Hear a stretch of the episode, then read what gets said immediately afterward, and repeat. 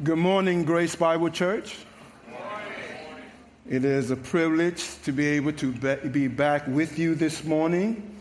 Um, to our visitors, we're glad to have you amongst us. We're glad that the Lord have led you this way. And what a blessing it is when God's people are able to come together to worship Him. We're able to come before the Lord our God with high expectations for what God is about to do with His Word. And sometimes that's seen immediately. And then there's other times where we're able to look back and remember the things that we have heard. And we're able to see the evidences of God at work in our lives. And so we're going to continue to look forward to what God is about to do in His Word. And so if you would, please turn with me to Hosea chapter ten. This morning we're going to continue in Hosea. But while you're turning there, I want you to think with me for a minute, because sometimes the world can beat us up. The world can beat us down. Sometimes the weightiness of life feels too heavy. What about you? Have you ever felt that way? Someone may feel that way even now. What about you? I want us to consider Hosea for a moment. Imagine with me what he must have felt like as he prophesied to God's people, God's covenant people. His ministry involved being the voice of God to the people of God. He was obligated to speak out against sin. He was to speak out against the people that had shamed the name of God. But in doing so, he would never see any real conviction or real change. This must have weighed heavy on his heart, filling him with great grief and discouragement. Can you imagine talking to a people, trying to encourage them, but in the telling to them of their need to look to God, you've become discouraged yourself. This, this brother would have uh, preached year after year and would see the people fall deeper and deeper into sin. These were the ones he loved. He cared for the people of God. These were the ones he ministered to. He opened that they might hear the word of God. And so imagine the fear that came upon Hosea as he relayed the message from God, repeatedly mentioning the death and destruction coming upon the people. But there's hope. There's hope if they would just repent. Let us look at Hosea ten that we might see much more. Beginning at verse one, hear now the word of the living God. Israel, a luxuriant vine that yields fruit. The more his fruit increased, the more altars he built. As his country improved, he improved his pillars. Their heart is false. Now they must bear the guilt. The Lord will break down their altars and destroy their pillars. For now they will say, we have no king, for we do not fear the Lord. and a king, what he could do for us. They utter mere words with empty oaths. They make covenants, so judgment springs up like poisonous weeds in the furrows of the field. The inhabitants of Samaria tremble for the calf of Beth-Aven. He, its people, mourn for it. So do its idolatrous priests, those who rejoice over it and over its glory, for it has departed from them. The thing itself shall be carried to Assyria as tribute to the great king. Ephraim shall be put to shame, and Israel shall be ashamed of his idol. Samaria's king shall perish like a twig on the face of the waters. The high place of Aven, the sin of Israel, shall be destroyed. Thorn and thistle shall grow up on their altars, and they shall say to the mountains, cover us, and to the hills, fall on us. From the days of Gibeah, you have sinned, O Israel. There they have continued. Shall not the war against the unjust overtake them in Gibeah? When I please, I will discipline them, and nations shall be gathered against them when they are bound up for their double iniquity. Ephraim was a trained calf that loved to thresh. And I spared her fair neck, but I will put Ephraim to the yoke. Judah must plow. Jacob must harrow for himself. Sow for yourselves righteousness, reap steadfast love, break up your fallow ground, for it is the time to seek the Lord, that he may come and rain righteousness upon you. You have plowed iniquity. You have reaped injustice. You have eaten the fruit of lies, because you have trusted in your own way and in the multitude of your warriors. Therefore, tumult of the war shall arise among your people, and all your fortresses shall be destroyed, as Shalman destroyed Betharbel on the day of battle. Mothers were dashed in pieces with their children. Thus shall be done to you, O Bethel, because of your great evil. At dawn, the king of Israel shall be utterly cut off. Let us pray. Our Lord and our God, we have heard your word. And now we pray, Lord, that your word would be made plain to us. We pray that you would give clarity and understanding, that even the little children will be able to understand, be able to grasp the truths that are found within. Lord, by the power of your Spirit, give us hearing ears. Give us seeing eyes, that we might leave a changed people, that we might remember our salvation, that we might remember to repent of our sins, look to Christ, our Savior, the author and finisher of our faith. Speak to circumstances. Speak to all that we are, that we might respond in obedience to you, giving you the praise, the honor, and the glory. In Jesus' name, amen.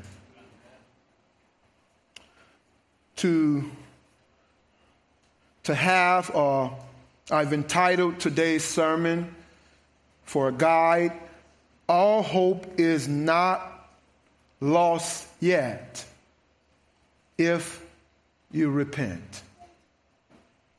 To follow the flow of the sermon, I've, I have four points. Number one, a false worship.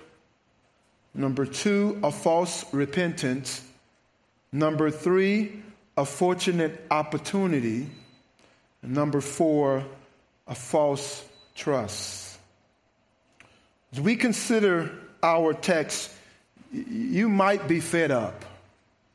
You might be sick and tired of Israel's continuous sin before the face of God. However, don't think that we are far off from what they've done. What I mean by that is we tend to sin also before the face of God. Now, we may not be doing the same things, but we share some of the categories of sin. Another thing to keep in mind is if we have in some way felt disturbed by their constant practice of sin and disobedience, how much more is God himself experiencing even greater and more intense grief than we are? If we as human beings who are able to sin, how much more is God? If we feel this because of what they're doing, how much more is God feeling it, being holy and righteous and just? And so for God to feel that way and still extend his hand of mercy and love, to still seek to woo after his wife that's been cheating on him. We're able to see this kind of love towards us. So, with that being said, let's dive into the text with our eyes wide open. Point number one, a false worship. In this chapter, the first thing the Lord exposed was Israel's spiritual decline. In other words, the people of God became spiritually sick. They were weak. They became frail. The reason being is they had a significant number of worldly possessions. They had a number of things that they owned, the things that made them comfortable. As they increased in the things of the world, they decreased in their devotion to God. To worship God, to worship God means to recognize him for who he is and attribute and express to him, recognizing God through one's adoration, praise, thanksgiving, living a holy life and service. As human beings, our primary call is to worship God and glorify him and enjoy him forever. Now listen again to verse one. Israel is a luxuriant vine that yields its fruit. The more his fruit increased, the more altars he built. As his country improved, he improved his pillars. As Israel experienced prosperity, he became a destructive vine. The vine is known by the kind of fruit it bears, whether or not it's good or bad. Israel produced rotten fruit for himself. As more fruit became available, more altars were established. Instead of depending upon God for their needs, they trusted in idols. As the land produced for them, they made much of the pagan gods. They built altars and worshiped them.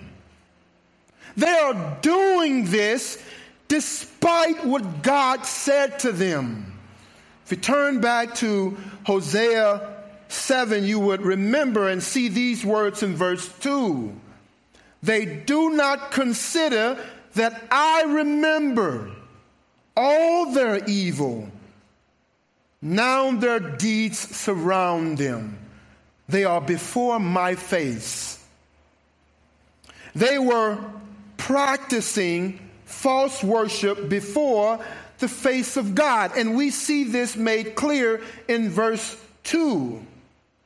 There, the text says, their heart is false.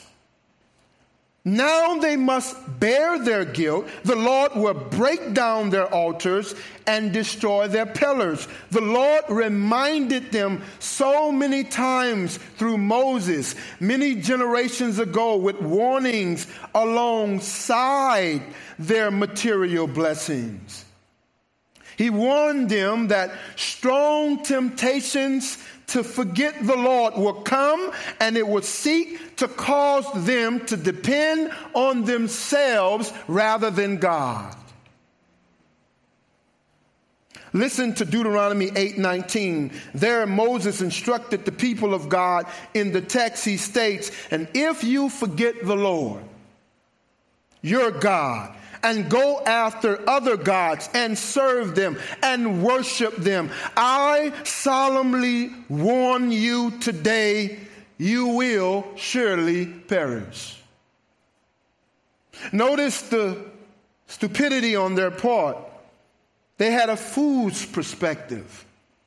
We can relate. We've done some foolish things in our lives. Despite the warnings that we've received, haven't we? Amen. That should be a mighty amen. So these Israelites didn't listen to the warnings, just like we didn't heed our warnings. And because of it, they took themselves and produced for themselves more pagan altars for more pagan worship. Now the Lord is known, and they know the Lord, and how he is known for providing for them. They call him Jehovah Jireh. The Lord provides. They call him El Shaddai, the Almighty God, the all-sufficient one. This is what they called him. And yet, they're taking their adoration, they're taking their praise, they're taking the glory that belongs to God, and they're offering it up, offering it up as pagan worship. We're, we're able to know that they... They knew God in this way, and just one, in Genesis seventeen one, we're able to see this, this con- context, this idea. You know, in, in, in Genesis seventeen one, it says, when Abram was ninety-nine years old, the Lord excuse me, appeared to Abram and said to him, I am God Almighty. Walk before me and be blameless. God identified who he was in the beginning, the father of faith, if you would. And so these people coming from Abraham, born as God's covenant people, known as God's covenant people, they knew it was passed down. They knew him as God Almighty, and they were to walk before him blameless, not like all the other nations. We're able to see it again in Genesis thirty-five, verses ten and twelve. The Lord said to Jacob, and God said to him, your name is Jacob. No longer shall your name be called Jacob, but Israel shall be your name. So he called his name Israel. And God said to him, I am God Almighty. Be fruitful and multiply. A nation and a company of nations shall come from you, and kings shall come from your own body. The land that I gave to Abraham and Isaac, I will give you, and I will give the land to your offspring after you. So history reveals to us that the Israelites knew that it was the Lord who prospered them, but they changed their perspectives despite their knowledge. Despite their knowledge of the truth, they changed their perspectives and they believed the lie and instead gave credit to dead idols. Because of this bogus faith and false worship, God declares in verse two, now they must bear their guilt. The Lord would not tolerate false worship. God himself would turn their idols to rubbles, rubbish, I'm sorry, to rubbish with divine retribution. And then in verses three through ten, we see a false repentance. Even when the Lord brings destruction upon the various forms of false worship, the Israelites continued in sin and offers false repentance.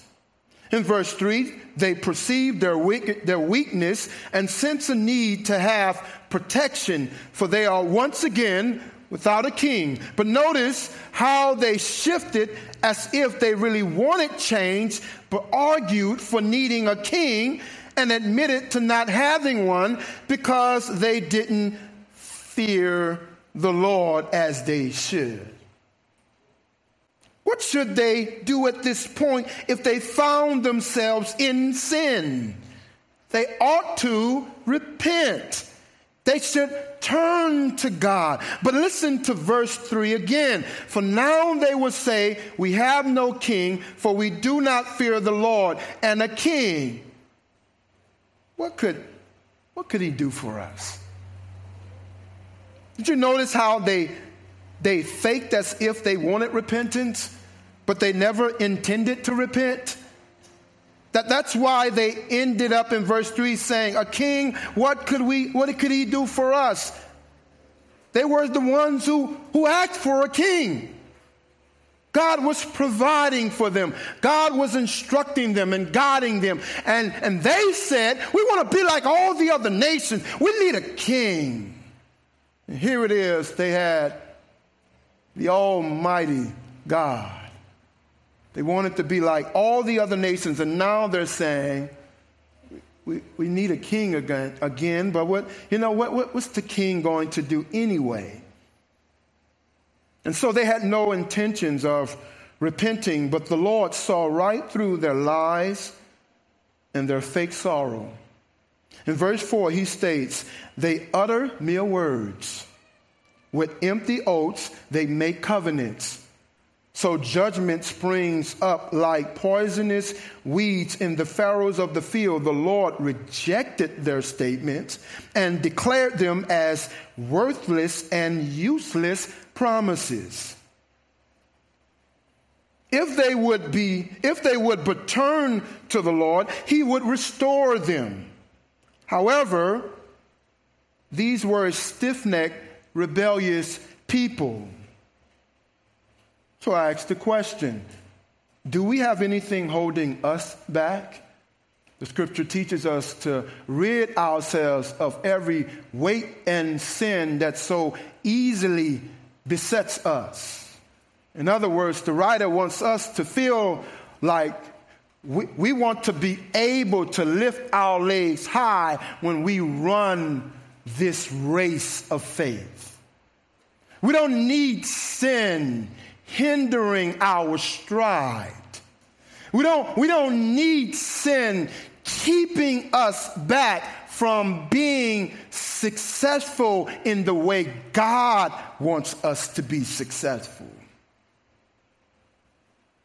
So is there sin in our lives that could be potentially holding us back because we are holding on to it? Because we love it? Could we possibly be taking part in some form of idol worship? One dictionary defines idolatry as the worship or adoration of anyone or anything other than the Lord God. Idolatry includes the worship of other gods, such as those of the nations surrounding Israel, images or idols, and the creation itself. So to sum it up, everything other than the Lord, if worship, if given adoration, is idolatry. So do we love anything or anyone more than God? If the answer is yes, we are participants of idol worship. We become idol worshipers, practicing, practicing, practicing that which is an enemy of the cross of Christ. Israel loved their possessions. The question is, do we love ours? Are we learning from the people of God who have gone before us? They love their idols. Instead of Bethel being the house of God, it became the house of iniquity. Instead of being Bethel, it became Beth-Aven. The place that once was sacred had become a place of offense and dishonor. It became a house of wickedness and pagan worship. These people loved their idols.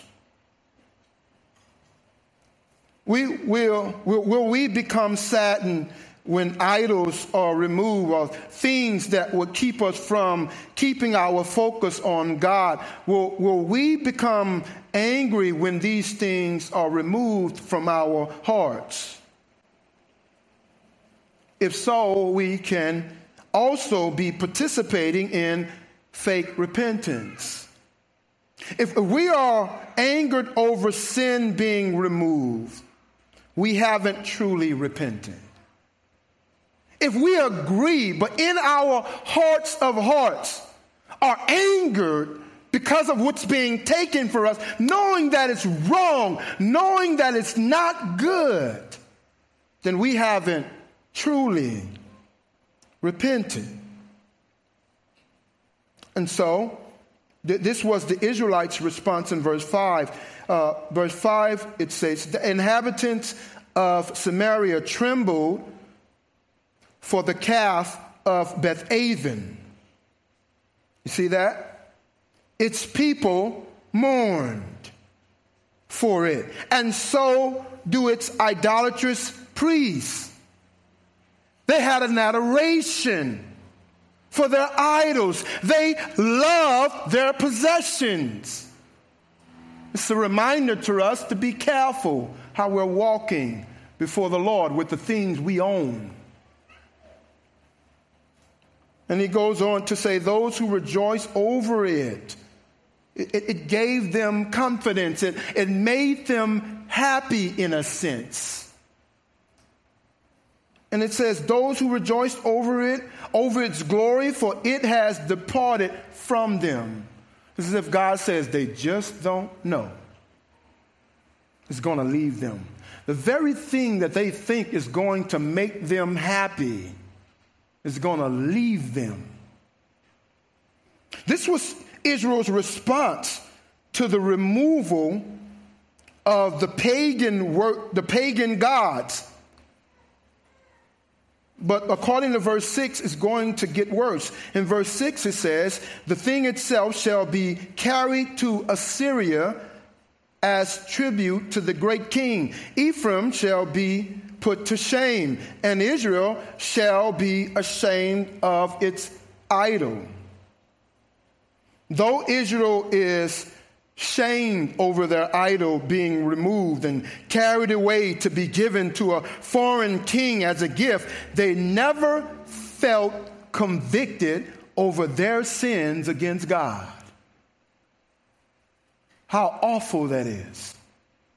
They have a strong desire for the things that they're losing to pagan worship, and they feel nothing for what they have done before the face of God. And so God will, will deal with them swiftly. Notice what it says in verse seven and eight. Samaria's king shall perish like a twig on the face of the waters. The high places of Aven, the son of it, the sin of Israel shall be destroyed. Thorn and thistle shall grow up on their altars, and they shall say to the mountains, cover us, and to the hills, fall on us. Essentially, they would cry for help and deliverance, and no one will be able to save them from God's hand, from God's judgment, from God's discipline. Here we see that Israel is deeply concerned over the consequences of sin, fake repentance, but is not deeply concerned about sinning against God, a holy and righteous God. We see this in, in verses nine and ten, for it reiterates Israel's continuing sin from one generation to the next since the days of old. In essence, they've been practicing sin from the days of Gibeah. But in the end, God will judge his people for their sin. And in verse nine, it states, from the days of Gibeah you have sinned, O Israel. There they have continued. Shall not the war against the unjust overtake them in Gibeah? When I please, I will discipline them, and nations shall be gathered against them when they are bound up for their double iniquity. The Lord disciplines because he loves righteousness. He loves his people, and he, do, and he does not wish for them to end up as ruined sinners dead. Therefore, in his rich mercy, he wants change. He wants correction.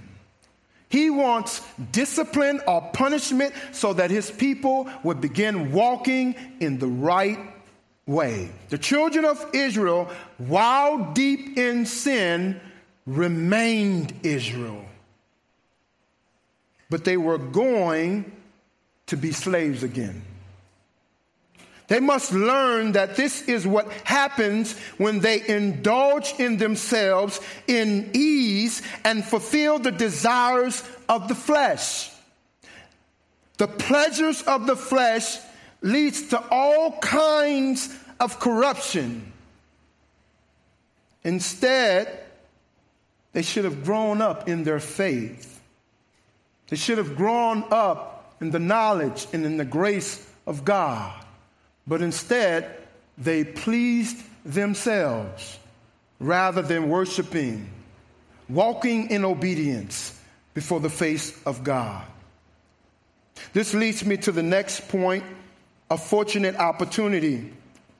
Every day, as long as we live, we are fortunate enough to have an opportunity to do what's right and to do what's best before the face of God.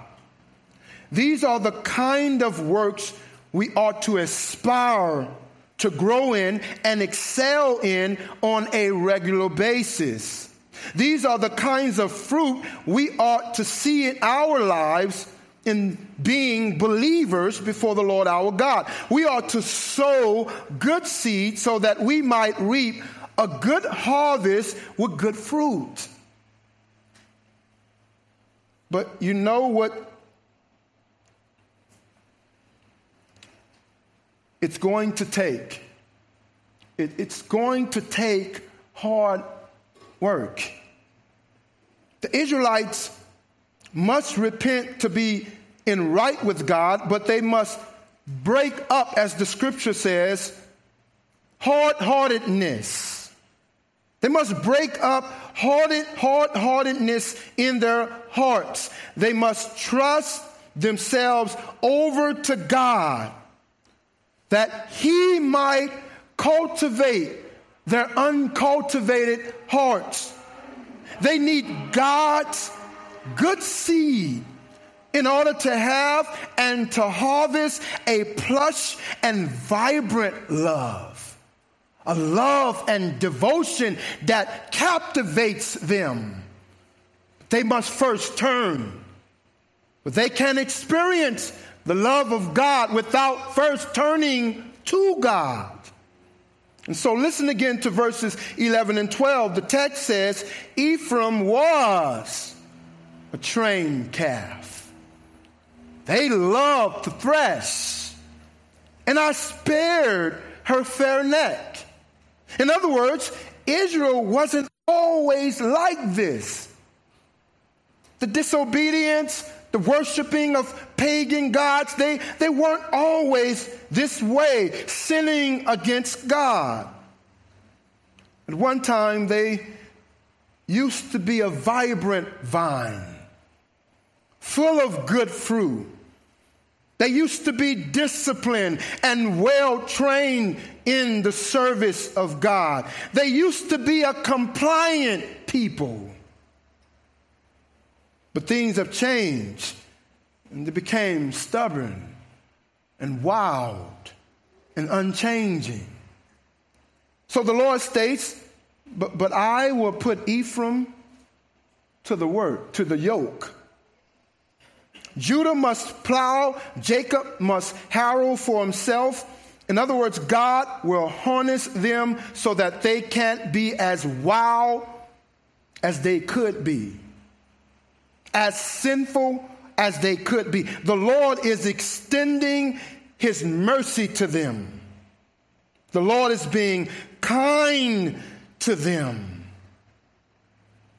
God is giving them a fortunate opportunity. A fortunate opportunity to change, to repent. The Lord is extending His wish for them. His wish for them is to change. We see it there in verse twelve when the Lord says, sow for yourselves righteousness, reap steadfast love, break up your fallow ground, for it is time. It's time to seek the Lord, that He may come and rain righteousness upon you. This is God's wishes. This is God's desire, not wanting anyone to perish, having a desire to save. The people of God must be sincere. They must be sincere in their hearts. They must repent, and we must make sure that our repentance is not led by our feelings and our emotions, because it can misguide us. In other words, we can't trust our feelings and our emotions to the point we're all in. I'm, say, I'm not saying we can't use them. God has given us them for a reason, but we must guide them with the Word of God. God wants genuine repentance. Tears are a good start, maybe, but tears doesn't mean a person is genuinely repentant. We know that Esau shed tears after he lost his birthright, after he lost his blessing, There weren't tears of being sad of what he'd done.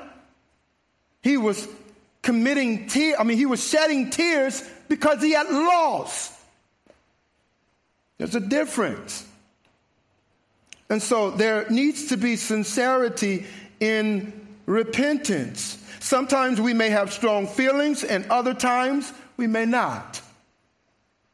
Repentance is real when it's true. One author states, the primary evidence of genuine repentance is not subjective displays of emotion, but objective acts of submissive obedience. So, so whatever way we feel, if we're not being submissive, if we're not being obedient, it doesn't matter. The tears don't matter. You see? Spurgeon states, and I quote, "The true penitent repents of sin against God, and he would do so even if there were no punishment. When he is forgiven, he repents of sin more than ever, for he sees," change of perspective, "more clearly than ever the wickedness of offending so a gracious God." So the more our perspective change, the more we will see our sins being offensive, not only to God, but even to our own selves. That's why Paul could say, "I am the chief of sinners." We can come right along with Paul and say, "Me too. I am the chief of sinners." This basically is a matter of whether or not we are trusting the Lord. And this leads me uh, to my last point. This is a segue to my final point, a false trust.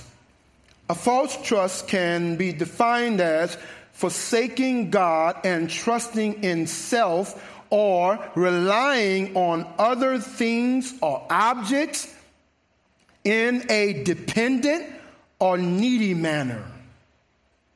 Let me say that again.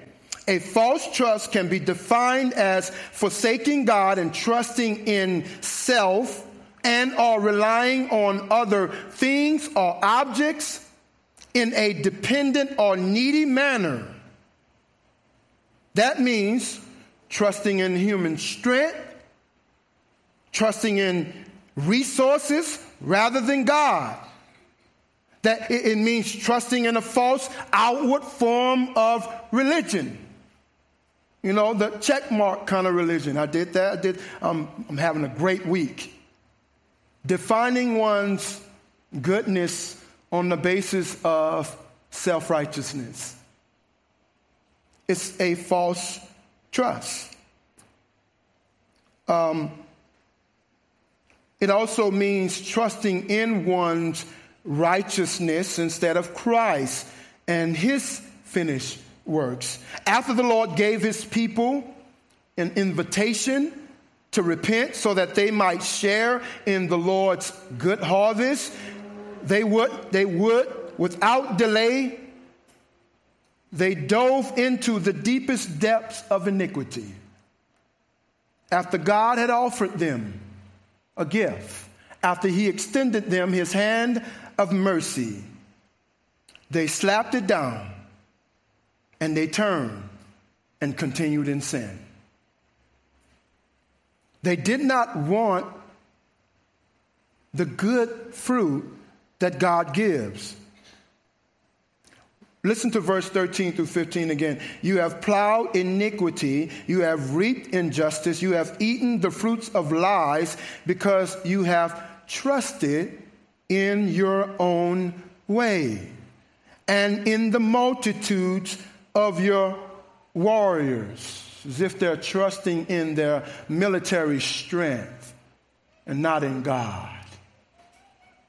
"Therefore, the torment of war should arise." It's strange that, that they think they're strong because of themselves and because of their warriors, God will turn on them and declare war against them.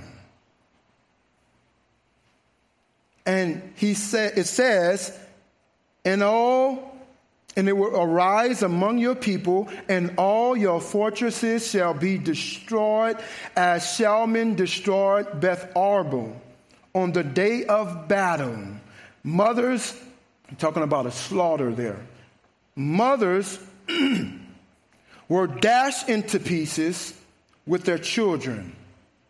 They didn't spare anyone. Thus it shall be done to you, O Bethel, because of your great evil. At dawn, the king of Israel shall be utterly cut off. This is a tragedy for the people of God, for them to lose generations because of the decisions of those who have gone before them. This is a tragedy. They held on, and they were once again deceived. They held on to their false hope by falsely trusting in themselves rather than God. Because of their disobedience and stubbornness, they were invaded. All that in which they trusted was destroyed. All the things they placed confidence in was destroyed. The kings they wanted instead of God would be earthly kings who ultimately would be destroyed. And these kings would in, eventually enslave them and slaughter their women and their children. But this These are the kinds of seeds they sowed. So this begs us a question: are we sowing for ourselves righteousness?